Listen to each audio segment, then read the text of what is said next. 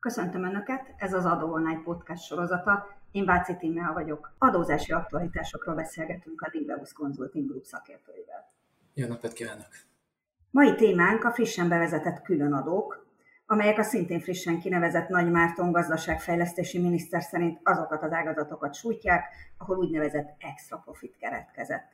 A befolyt adóbevétel pedig a kormányzati szándék szerint a rezsicsökkentést és a honvédelmet támogatja meg. Köszöntöm szakértőnket, dr. Fischer Ádám ügyvédet, a Niveus jogi üzletágának vezetőjét. Vele fogunk beszélgetni ezekről az új adónemekről. A részletszabályok a veszélyhelyzet okán lehetővé tett rendeleti kormányzás miatt, illetve a megjelent kormányrendelet miatt már nagyon gyorsan megjelentek ami nem csoda, hiszen a gazdasági fejlesztési miniszter azt mondta, hogy ezeket az új adókat minél hamarabb szeretnék beszedni. Tekintsünk is általán annak a magyarázatától, hogy mit jelent maga az extra profit, vagy egyáltalán van-e ilyen közgazdasági kifejezés. Vágjunk a közepébe, és nézzük meg azt, hogy milyen ágazatokat, milyen indokkal és milyen matematika szerint terhel ez a bizonyos extra profit adó. A az extra profit vagy különadók, ezek igen változatos módon fogják terhelni az egyes szektorokat. Több különböző érintett vállalkozás, illetve ágazat van, és ráadásul mindegyik esetében eltérő az adónak az alapja, a számítási módja, mértéke.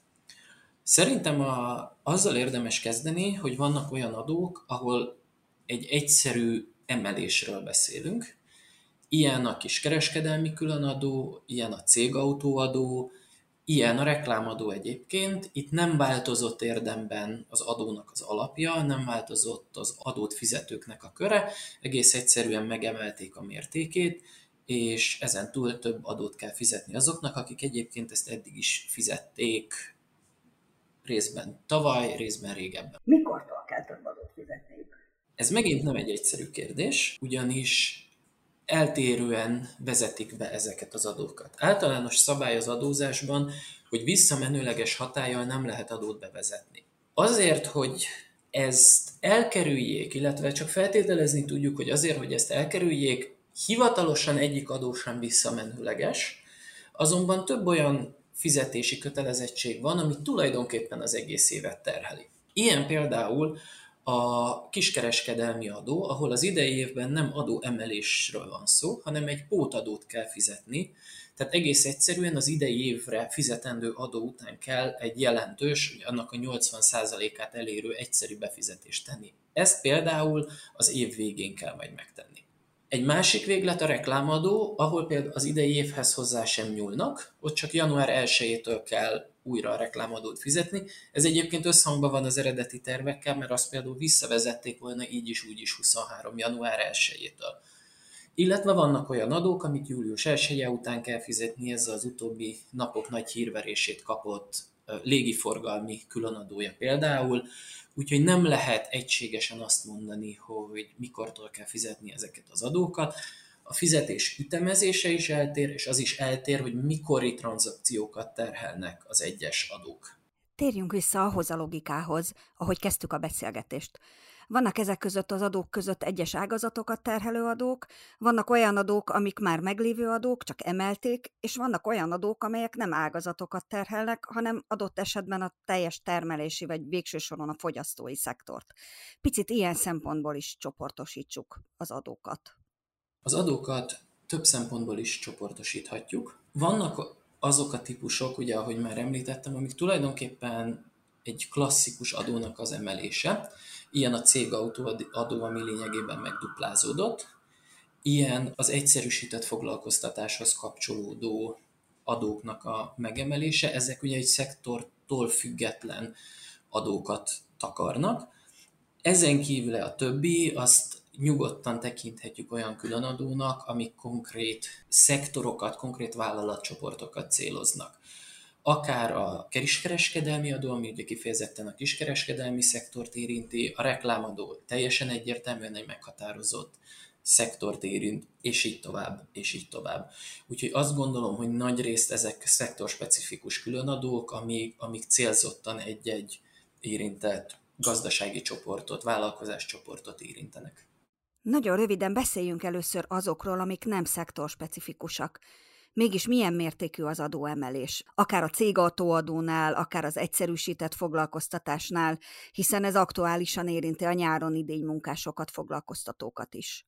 Hát a cégautóadó az lényegében a duplájára emelkedik. A többi adónál különböző mértékű emelésről beszélhetünk, de mindegyik esetben azért ez egy elég, ez egy elég jelentős tétel lesz. Gyakorlatilag az egyszerűsített foglalkoztatásnál például hozzá köt, a minimálbérhez kötött összeg van, tehát ez még, ehhez még az is hozzátartozik, hogy amúgy, ha emelik a minimálbért, ez önmagában automatikusan emelkedni fog. Tehát ebből a szempontból is újdonság ez az újfajta közteher. Tegyük hozzá, hogy ez egyébként teljesen helyén való. Ez nagyon hasonló probléma, mint ami a katánál van, hogy ha ez egy tételes jellegű adó lenne, akkor egy idő után olyan szinten elszakad a fizetett közteher a többi egyéb típusú közteherviselési formától, hogy az nem fenntartható, tehát ebből a szempontból ez a minimálbér alapú elszámolás ez egy jó megoldás. Tehát akkor ki lehet jelenteni, hogy ebben a gazdasági helyzetben és inflációs környezetben ez indokolt is volt? Azt gondolom, hogy igen, tehát itt keverednek azok a lépések, amiket abszolút indokoltnak lehet tartani, olyan lépésekkel, amikkel azért hosszabban is el lehet vitatkozni, hogy megfelelő-e a, a rendszerben. Azt minden esetre látni kell, hogy ezeknek a különadóknak a rendszere nagyon jól illeszkedik abba az egyébként nagyon következetes, most már több mint egy évtizede tartó adópolitikába, hogy erőteljesen adóztatja a fogyasztást, szemben a jövedelem típusú adókkal, tehát alapvetően tolódott el az egész költségvetés abba az irányba, hogy a belföldi fogyasztás után kell jelentős adókat fizetni, és az egyébként a jövedelem után, tehát akár céges társasági adóról beszélünk, akár magánszemélyeknél SZIA-ról, jelentősen csökkent a, a fizetendő adó, ezek a különadók nagyon hasonlóan működnek, hiszen rendszerint bevétel vagy egy-egy termékhez, fogyasztási ponthoz kapcsolódó adókról beszélünk, akár a népegészségügyi termékadó, akár a cégautóadó, ezek mind a fogyasztás egy-egy konkrét pontját támadják, vagy terhelik további adókkal. Még mielőtt részletesebben rátérnénk az ágazatokra, ebbe a csoportba tartozik még a jövedéki adó. Ott is lesz emelés, ami szintén a fogyasztást terheli mekkora mértékű itt az adóemelés? Így van, a jövedéki adó az egy klasszikusan fogyasztást terhelő adó, tehát annak is az emelése a rendszerbe illik. Hozzáteszem azt is, hogy a jövedéki adóval egy régi probléma, hogy az áfához hasonlóan ez egy unió által szabályozott terület. Általában ezek a közvetett fogyasztási adók, ezek egyre erősebben, illetve már történelmileg évtizedekre visszamenőleg uniós szabályozás alá esnek. Ennek nagyon fontos adózás technikai okai vannak, ami, ami miatt fontos az, hogy ezeket EU-s szinten egységesen szabályozzák, ezzel soha senkinek nem is volt kifogása, hogy ezeket alapvetően központi elv mentén határozzák meg. És ide tartozik az is, hogy például a jövedéki adónál számos esetben minimum mértékek vannak meghatározva, aminek az is az oka, hogy ne legyen az, hogy mondjuk Magyarországon egész más adókulcsa lehet cigarettát vásárolni, vagy jövedéki terméket, mint más eu tagállamokban. És ezek a minimum értékek, ezeket hosszú ideje próbálja utolérni a jövedéki adó szabályozás, de ez egy sziszifuszi küzdelem abban az értelemben, hogy az euró romlásával egyre nő az az érték, amit el kellene érni, és ezt üldözi következetesen a magyar politika. Most egy picit közelebb kerültünk a célhoz. Térjünk is át picikét a problémásabb adónemekre. Ha már szóba került az uniós szabályozás, azt is meg lehet nézni, hogy mennyire EU-konform ezeknek az ágazatoknak a megadóztatása, és egyáltalán milyen ágazatokról beszélünk, és mekkora adóterhet kaptak. Már röviden említettem, hogy azért itt az adók egyike sem különösebb újdonság. Akár a kiskereskedelmi adóról, akár a reklámadóról beszélünk, ezek rendszerint olyan adók, amelyek már megfutottak az Európai Unió bíróság előtt, és megfelelőnek találtattak, illetve kisebb módosításokkal megfelelőnek találta az Európai Unió Bíróság. Ugye a kiskereskedelmi adónál például a kapcsolt vállalkozások összeszámítása az nem fért bele, de egyébként maga az adó az belefért az uniós jogszabályokba. Általában véve az adózás, az már említett néhány közvetett adó központi szabályozásán túl nagyrészt tagállami hatáskör is. Mindaddig, amíg ez nem diszkriminatív a hazai meg a külföldi vállalkozások között, addig az Európai Unió nem, nem szól bele, és igazából nem is nagyon van beleszólnia valója abba, hogy hogyan szabályozzák itt az egyes adónemeket. Ezek az adók olyan adók, amiket, amiket már eddig is különböző szempontból vizsgáltak. Nem gondolom, hogy itt felmerülne bármilyen olyan jellegű probléma, ami, amivel eddig nem szembesültek, vagy amit eddig nem kezeltek volna. Vegyük sorra akkor ezeket az ágazatokat, amik külön adóznak a jövőben. Úgy érdemes kezdeni, hogy mik azok az ágazatok, amik ebben megjelennek, hogy valamilyen módon ezeket szétbontjuk. Ugye egyrészt vannak a hitelintézeteket célzó adók, ez, ahogy már említettem, ez nem egy új adó, ez, a, ez az eddig is létező bankadóhoz kapcsolódik. Ugyanakkor fontos, hogy eltér az alapja. Tehát itt megjelenik az a fajta szemlélet, hogy valóban extra profit értelemben beszélünk az adóról, mert hogy az eddigi hitelintézeti különadó az, az a bank nagysága alapján került meghatározásra bankok esetében, most viszont kifejezetten a kamaton elért eredmény után fizetik az adót. Tehát a kamat bevétel csökkentve a kamat ráfordítással, ami az adó alapja, ez, ez adott esetben akár teljesen eltérő adómértéket eredményezhet bontásban. Tehát lehet, hogy azok a bankok, amik eddig nagy hitelintézeti különadót fizettek, azok mondjuk nem fizetnek ilyen új típusú különadót, és fordítva, akár egy kisebb banknak is lehet jelentős eredménye a kamat különbségen, ő nekik pedig jóval magasabb adót kell fizetni. A kiszámításuk egyszerű, jól meghatározott a jogszabályban? Én azt gondolom, hogy igen, maga ez a számítási mód eddig is ismert volt, csak a bankok esetében nem ezt használták.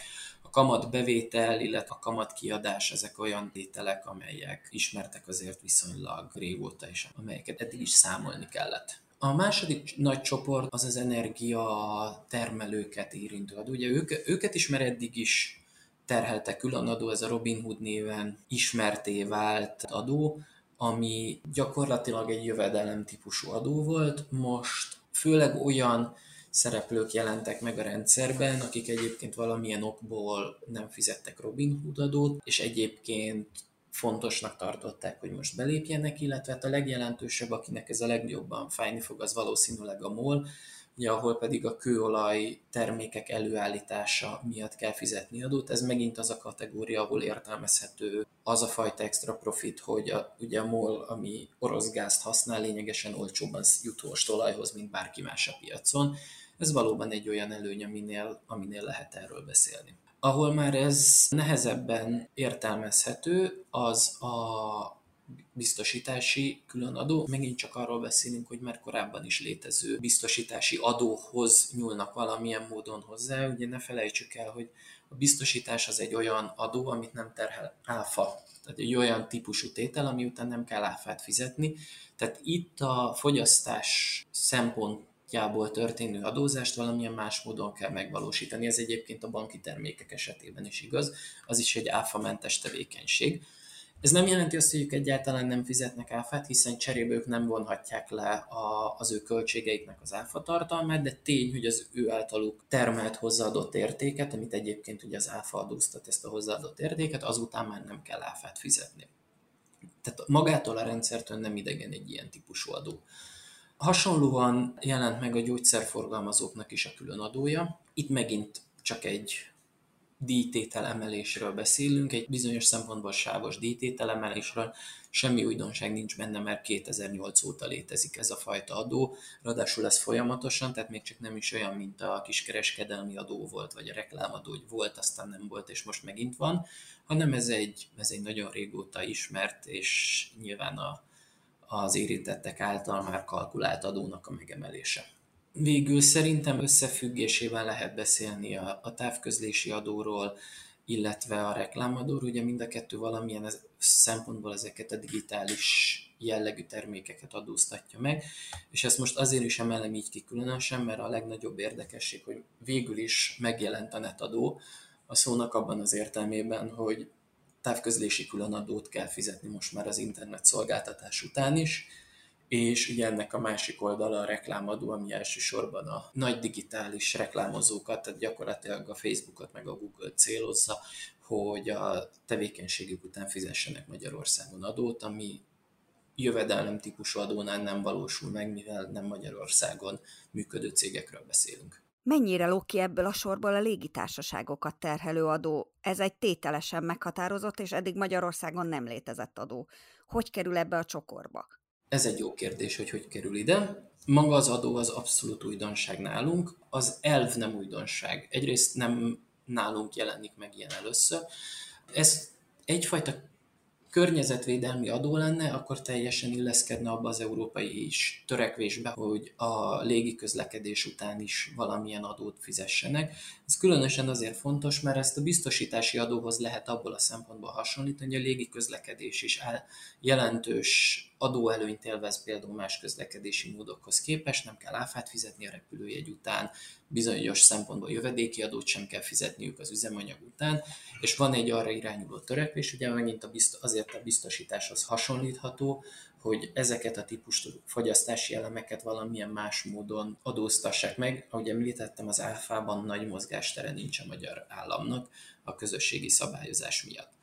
Extra profit adóként szerintem nehezen értelmezhető, de mint fogyasztási típusú adó nem idegen a magyar adórendszertől. Az utóbbi hetekben, mióta megjelentek a jogszabályok, szinte minden szektor elkezdett már tiltakozni, vagy egyszerűen átterhelte a kapott adót a fogyasztókra. Van-e bármilyen mozgástere a magyar kormánynak arra, hogy ezt a fajta átterhelést megakadályozza? Ugye itt az az érdekes, hogy bár ezek fogyasztási típusú adók, de nem az áfa hoz hasonló fogyasztási adók. Tehát nem lehet teljesen azt mondani, és nyilván nem véletlenül van úgy meghatározva az adóalap, hogy egy-egy konkrét fogyasztóhoz hozzárendelhető költsége van.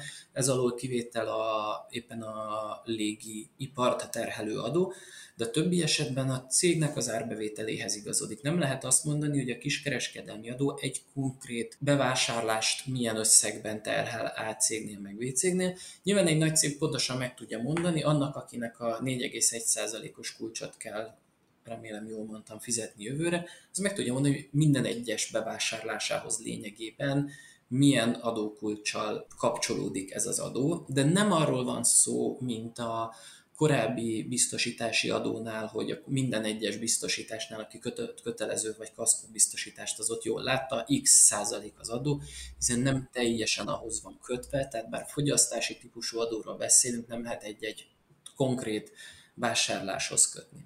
Tehát ebben az értelemben úgy áthárítani, ahogy mondjuk az áfa megjelenik, vagy hogy a jövedéki adó egy-egy konkrét termékhez hozzárendelhető megjelenik, nem mindegyiket lehet.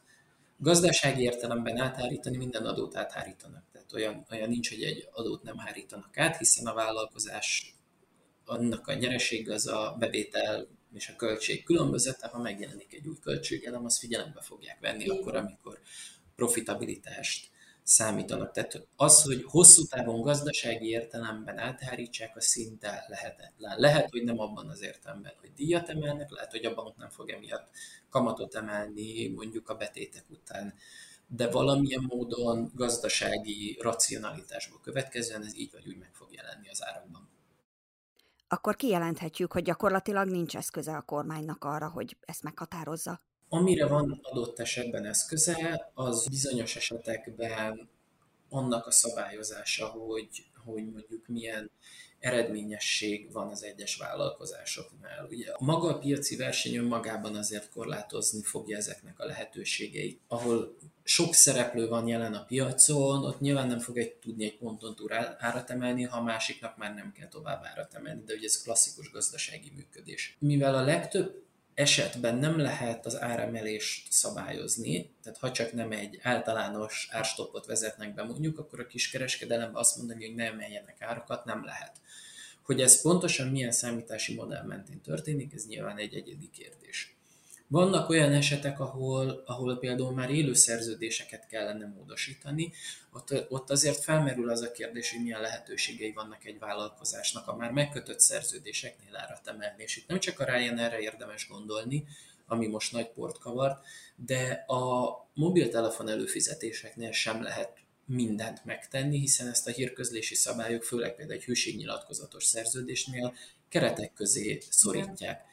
Tehát vannak olyan esetek, ahol rövid távon nem lehetséges áremelés, de hát akkor, ahogy egyébként az adóktól a bejelentések szerint teljesen függetlenül, a, ugye Digiről volt most ugyanennek kapcsán hír, hogy emiatt emelik, az, hogy a jövőben hogyan emelik meg az árakat, arra, arra azért nagyon kevés ráhatása van, ugye pont a Digi egy jó példa erre, akik adóktól függetlenül úgy döntöttek, hogy ők mostantól egy más jellegű szolgáltatásért más árat fognak kérni ezekben nagyon ritkán van beleszólása érdemben a kormánynak, egy-egy célzott árstopot leszámítva.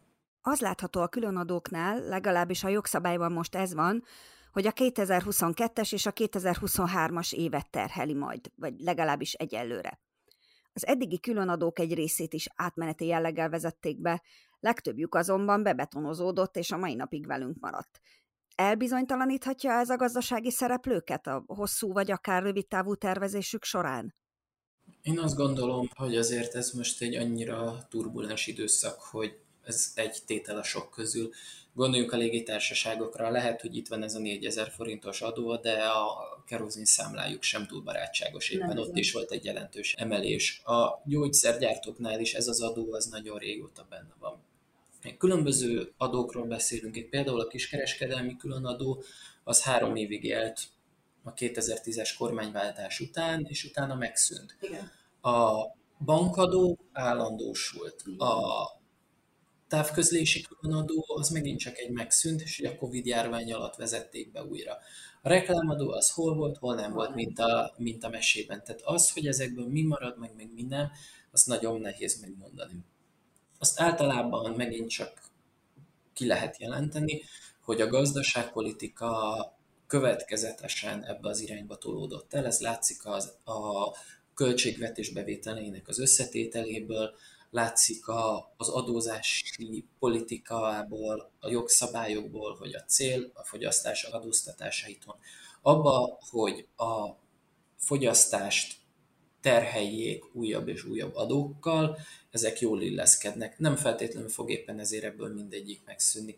Lehet, hogy a légi közlekedési adó itt marad, különösen azért, mert ugye annak lehet egy környezetvédelmi vetületést is nézni, ami ugyan nem jelenik meg a kommunikációban, de egy kommunikációs csavarral akár abban annak is be lehet tudni. Tehát az, hogy ebből mi az, amit később meg fognak tartani, azt nehéz megmondani, de általában kijelenthető, hogy mindegyik bevezetett adó illeszkedik az elmúlt Fidesz kormányoknak a gazdasági politikájába, és ez a fajta adópolitika ez viszonylag következetesnek mondható, nem valószínű, hogy hirtelen ebben lenne egy irányváltás. Az a struktúra, hogy magas fogyasztási adók, alacsony jövedelmi típusú adók vannak az országban, rengeteg előnyel jár egyébként, jelentősen könnyebb az adót beszedni, nagyon-nagyon eredményes az adókijátszás elleni küzdelemnek, ennek technikai és gazdasági okai is vannak. Nem gondolom, hogy az lesz az irány, hogy innen visszatérnek.